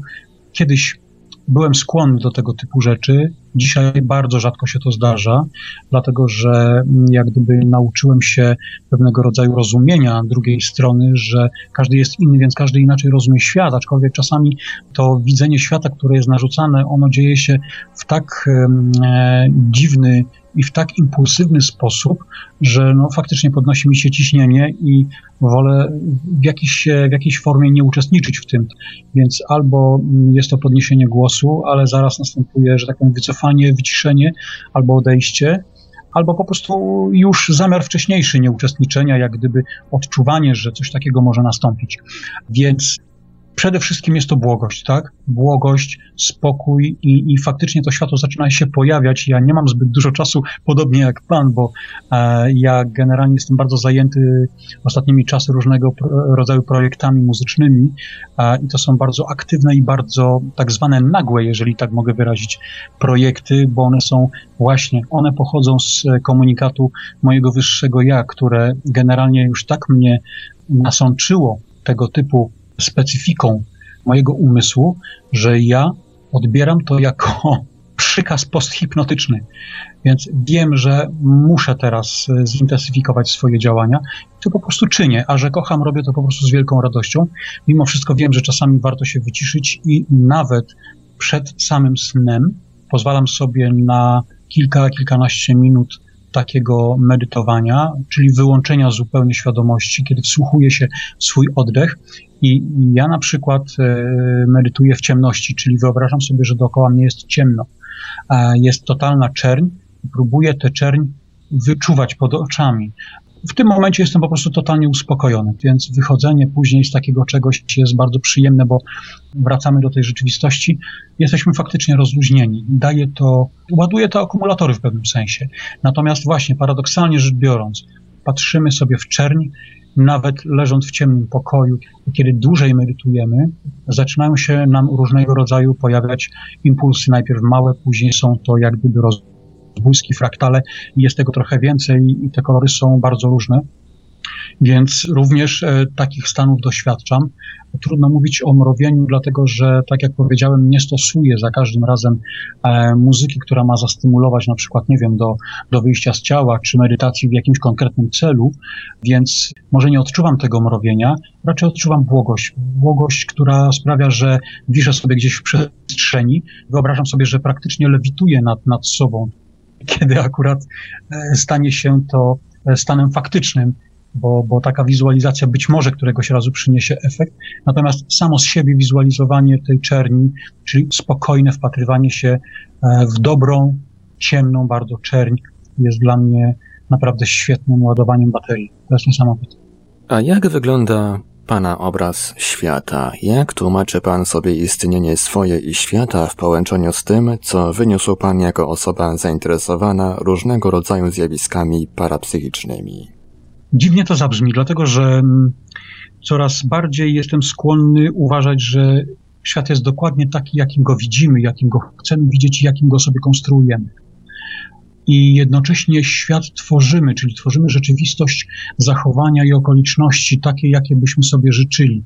Zbyt wiele razy doświadczałem sytuacji, które mm, są odpowiedzią na moje życzenie, które czasami sprawiały, że o mało nie spadłem z krzesła, a są to jeszcze małe rzeczy, dlatego że no, jako osoba doświadczająca rzeczywistości w sposób raczej namacalny, bo pomimo tego, że bardzo interesuję się tajemnicami, że nikt mi nie musi mówić, czy UFO istnieje, czy nie istnieje, nikt mi nie musi mówić, że istnieje życie po śmierci, czy nie istnieje i tak dalej, i tak dalej.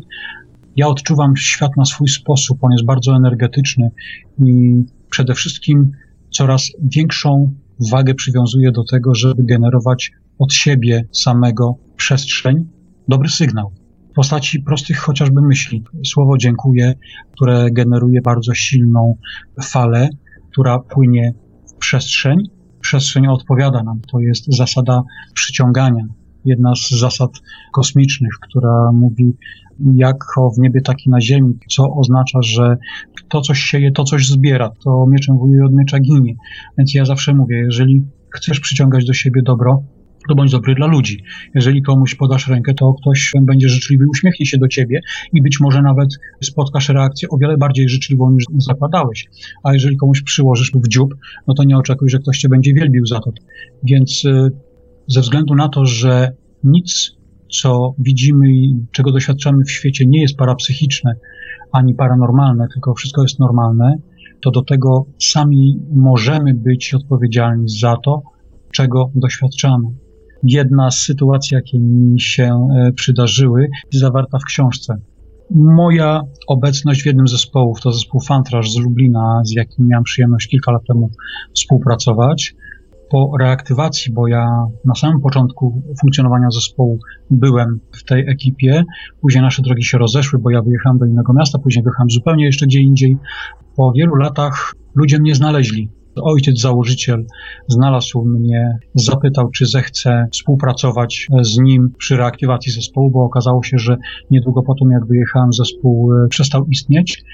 Natomiast Grega, który był ojcem założycielem i inspiracją całą do powstania tego zespołu, nurtowały dylematy muzyczne, krzewił w sobie wiedzę, był na bieżąco z muzyką i gitara była jego częścią przez, przez cały ten czas stwierdził, że jednak trzeba mm, wrócić do tematu. Pierwsze co to telefon do mnie, więc powiedziałem, że no jasne, bardzo chętnie. Rozmawialiśmy generalnie przy reaktywacji tak średnio godzinę do półtorej dziennie i to on dzwonił do mnie, więc pomyślałem sobie któregoś razu, że kupię kartę e, u jego operatora i on dołączy mnie do swoich kilku znajomych i będziemy mogli sobie gadać dowoli, za kilka złotych, tam za dwa czy pięć złotych miesięcznie. Ale za chwilkę powiedziałem sobie tak, nie, z premedytacją powiedziałem coś takiego. Chcę, żeby Greg kupił mi telefon z numerem tylko i wyłącznie dla mnie. On pracował wtedy akurat w bardzo dużej firmie, gdzie tak naprawdę jeden telefon to była żadna, żadna różnica, a nam miało służyć tylko do tego, że ja się miałem z nim kontaktować, to generalnie on do mnie dzwonił. I tak dokładnie było. Natomiast Kilka dni później, kiedy Greg do mnie zadzwonił, rozmawiamy, rozmawiamy, oczywiście to już zbliża się godzina rozmowy. Ja mówię, Gregu, słuchaj, mam taki pomysł, kupię sobie kartę u twojego operatora, ty mnie dodasz do swoich znajomych, będzie łatwiej gadać, tak mówię, bo wydzwaniasz po prostu krocie pieniężne. A on mówi, no fajny pomysł, ale wiesz co, mówi, jeszcze się wstrzymaj z tym. I tak mniej więcej nasza rozmowa się zakończyła. Po trzech czy czterech dniach, jakoś tak już teraz dzisiaj nie pamiętam zbyt dobrze, ale jakiś taki właśnie czas upłynął, Greg dzwoni, po czym mówi mi, wiesz co, czeka na ciebie telefon z numerem tylko dla ciebie, jak przyjedziesz, mówi na, na próbę teraz, na koncert pojedziemy, to będziesz sobie mógł odebrać. I to był jeden z tych momentów, kiedy ja z premedytacją wygenerowałem sobie jakąś sytuację. Czy ona miała możliwość się zdarzyć? Nie mam takiej pewności. Grek jest specyficzną postacią. Nie oczekuję od niego, że będzie nagle altruistą, który kupuje mi telefon. Natomiast takie coś się wydarzyło i to było materia, bo dostałem ten telefon i miałem i używałem go przez kilka lat, więc no cóż, wygenerowanie dobrego impulsu e, skutkuje powrotem czegoś dobrego do nas. Więc im więcej dobrego wygenerujemy, tym więcej dobrego do nas wróci. Chcesz zmieniać świat? Zacznij od siebie. Hmm. Na kartach swojej książki zawarł pan taki cytat Blaisa Pascala. Przypadkowe odkrycia zdarzają się tylko umysłom przygotowanym. Czy więc prawdą jest, że aby odkryć coś przypadkiem, trzeba się do tego wcześniej przygotować? Czasami wydaje mi się, że to te tak zwane przypadkowe odkrycia trafiają na osobę, którą chcą zastymulować do tego, żeby zostało to coś właśnie odkryte. No właśnie, piszę tam, w jaki sposób można być przygotowanym. Jeżeli coś się dzieje przypadkiem, no to jak się przygotować do czegoś, co jest przypadkowe? Jeżeli coś jest przypadkowe, to znaczy, że może być to coś, do czego absolutnie nie jesteśmy przygotowani, bo przypadek losuje. Przypadek nie generuje zachowawczości, nie jest przewidywalny. Przypadek jest przypadkiem. On się wydarzy wtedy, w taki sposób, w takim miejscu, że że nas to po prostu zaskakuje, tak? To są tak zwane przypadki. Ja uważam, że nie ma przypadków. Coraz większa ilość osób, z którymi rozmawiam, e, uważamy, że nie ma przypadków. Gdybyśmy retrospektywnie spojrzeli na nasze życie, a także zwrócili uwagę na to, co i w jaki sposób o czymś mówimy lub o czym myślimy, z jaką siłą, to być może okaże się, że sami w tym momencie przyciągamy to coś, co z jakiegoś powodu zdeterminowaliśmy naszym zachowaniem, naszym myśleniem, słowem, gestem i tak dalej. Nie ma przypadków. Tak właśnie teraz mi się nasunęło na myśl, że żeby naukowiec mógł zbadać na przykład UFO, mając w ręku dowód materialny, żeby to UFO się pokazało, trzeba wygenerować przypadek. A naukowiec nawet widząc taki dowód na własne oczy i tak powie, że dowód nie istnieje. W takiej sytuacji e, staram się generować życzenie. Jeżeli nie wierzysz, życzę Ci, żebyś tego doświadczył w dobry sposób, który otworzy Ci oczy. Po prostu. Jeżeli ktoś doświadczy czegoś w sposób traumatyczny, to może to stać się swoistym wyparciem z jego umysłu. Natomiast jeżeli doświadczy tego w taki sposób, że będzie mógł się z tym zmierzyć, o, pani doktor, którą kiedyś oglądałem e, na jednym z filmów na YouTube, nie pamiętam jak pani doktor się nazywa, ale to chodziło o coś e, w rodzaju wylewu krwi do mózgu, czy to był chyba udar mózgu. Ona opowiadała o tym na konferencji, gdzie dzieliła się swoimi spostrzeżeniami jako naukowiec, który doświadczył czegoś dziwnego i mógł na to spojrzeć jako osoba nauki. I nagle się okazuje, że pani doktor nie jest w stanie czegoś zobaczyć, ponieważ wszystko, co widzi, to są jakieś poruszające się kropki. Bierze wizytówkę, chce zadzwonić do szpitala i nagle okazuje się, że nie może. Nagle wyobraża sobie jakieś myśli. O Jezu, co to się stanie? Co, co moja siostra, co moja rodzina? I nagle coś, coś, jakieś dziwne, różne myśli przychodzą do głowy i wszystko, na co patrzy, no, staje się takim dziwnym zbiorem pulsujących jakichś kropek, dziwnych rzeczy. Nie pamiętam, jak to się nazywało, ale jeżeli ktoś będzie umiał na to trafić, to gorąco polecam, bo naprawdę tego typu rzeczy otwierają oczy. Więc jeżeli naukowiec ma na coś trafić, niech trafi na to, niech to coś przetrawi. Mówię tu już w taki sposób bardziej może obcesowy, natomiast no chyba przetrawienie jest taką dobrą formą werbalizacji tego, co chcę powiedzieć, bo doświadczyć, przetrawić, być może zrozumieć. Jeżeli zrozumieć, to postarać się z tym e, zintegrować. przykład również podany przeze mnie w książce. Jest to Lloyd Pye. Pan ten doświadczył spotkania z przedmiotem, który w ogóle nie mieścił mu w jego pojmowaniu świata. Dostał do ręki coś, co tak naprawdę wykraczało poza naukowe widzenie świata i to, w jaki on sposób miotał się ze sobą, można przeczytać w jego książce Najbardziej zagadkowa czaszka o gwiezdnym dziecku, kiedy to następne doświadczenia upewniały go w przekonaniu, że jednak ta czaszka no, nie jest czymś, co pochodzi stąd z Ziemi. Książkę czyta się jak powieść kryminalną, dlatego że tam są totalne zwroty akcji, bo nagle okazuje się, że nie można czegoś zrobić. Później okazuje się, że jednak ktoś e, się pojawia i daje pieniądze i następne badania można wykonać i następne badania znowu przynoszą niesamowite informacje i tak dalej, i tak dalej. Ten sposób nauka powinna się otwierać, ale przede wszystkim uważam, że leży to w gestii każdego człowieka, bo jeżeli ktoś nie zechce się na coś otworzyć, to żeby najlepsze dowody da, dano mu dookoła, to podejrzewam, że nie zechce tego uwzględnić. I takie pytanie na koniec. Jak pan sądzi, panie Lesu, kiedy nauka zaakceptuje wreszcie istnienie zjawisk, które określamy jako paranormalne?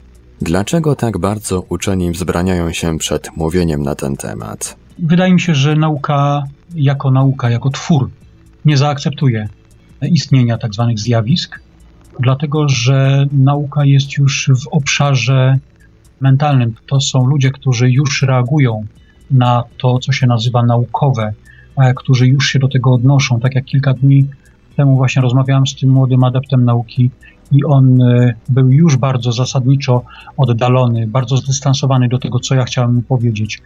To jest związane z ludźmi, którzy widocznie oczekują takiej postawy i którzy taką postawę z jakichś powodów chcą wyznawać. A podejrzewam, że tak samo jak istnieje noc i dzień tak jak istnieje cyrkulacja wszystkiego innego w naszym życiu, w, naszej, w naszym świecie, tak samo jak istnieje dobro i zło, które tak naprawdę chyba nie istnieje, ale mimo wszystko jest wyznawane przez, przez całe rzesze ludzi, e, więc jeżeli jest takie spektrum, to wydaje mi się, że również tak zwana nauka będzie istniała. Życzyłbym natomiast sobie, żeby ta nauka miała swoją, swój dystans, ale żeby była otwarta na to, co dzieje się dookoła i żeby przede wszystkim bardziej szanowała to, co robią ludzie, którzy nierzadko poświęcają całe swoje życie na to, aby poznawać, badać, doświadczać, jeździć i próbować tym dzielić się w dobry sposób z innymi ludźmi. Bo musimy pamiętać, że zarówno w świecie nauki istnieją szarlatani, jak i w świecie tak zwanych zjawisk paranormalnych istnieją ci, którzy chcą po prostu się zabawić y, kosztem innych, więc nie jest to miarodajne. Dlatego nauczenie się odczuwania tego wszystkiego pozwoli nam zarówno rozmawiać w gronie nauki, zarówno mieć przyjaciół, jak i znajomych, tak jak i ja na przykład mam, i bardzo przyjemnie mi się czasami rozmawia, chociaż wyznajemy z ludźmi zupełnie różne światopoglądy, dzięki temu, że będziemy otwarci na tak zwaną inność. A przecież o to chodzi, żeby doświadczać różności, bo ta różność właśnie nas wzbogaca. I tak już całkiem na koniec wywiadu chciałbym, aby w kilku słowach zachęcił Pan naszych słuchaczy, czy też powiedział, dlaczego powinni sięgnąć po lekcję paranormalności. Polecam przede wszystkim barwną informację podaną, czasami bardzo niepokornie, czasami żartobliwie, czasami uderzam głośno ręką w stół, piszę w sposób niepokorny i niekonwencjonalny. Czyli w taki sposób, jakim ja jestem. Jestem sobą i tę moją osobowość staram się przekazać czytelnikowi w mojej książce. Ludzie, którzy czytali moją publikację, twierdzili, że czasami ubawili się przy niej, a czasami musieli się mocno wytężyć umysłowo i tak jak świat jest bogaty, tak i moja książka jest bogata, więc polecam, bo myślę, że nie będzie się nikt nudził podczas czytania lekcji paranormalności. I na tym możemy zakończyć naszą dzisiejszą audycję. Ja tylko przypomnę, że książka Lesa Chodunia Lekcja Paranormalności jest dostępna do kupienia na stronie Księgarni Galerii Nieznanego Świata, a patronat medialny nad książką objały Nieznany Świat, Portal Infra oraz Radio Paranormalium. Naszym gościem był dzisiaj autor książki pan Les Choduń. Bardzo serdecznie chciałbym panu podziękować za przyjęcie zaproszenia dzisiaj do Radia Paranormalium. Ja również dziękuję panu, dziękuję za cierpliwość w wysłuchaniu.